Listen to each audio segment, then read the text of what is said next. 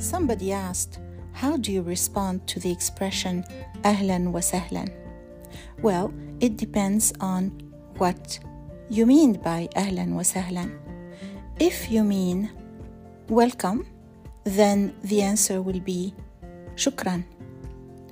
If you mean nice to meet you, then you can reply with the same expression ahlan wa sahlan, or you can say تشرفنا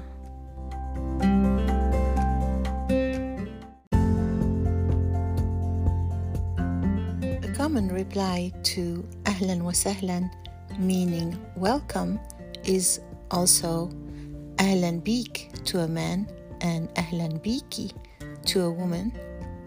If you're talking to someone older than you or someone you want to show a lot of respect to, you can say أهلا بحضرتك to a man and أهلا بحضرتك to a woman.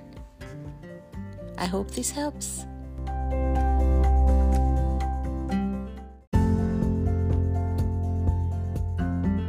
Note that the word حضرتك has a kasra under the ra in Egyptian Arabic and uh, a sukun in the rest of the Arab world. So in Egypt, it's hadritak and hadritik.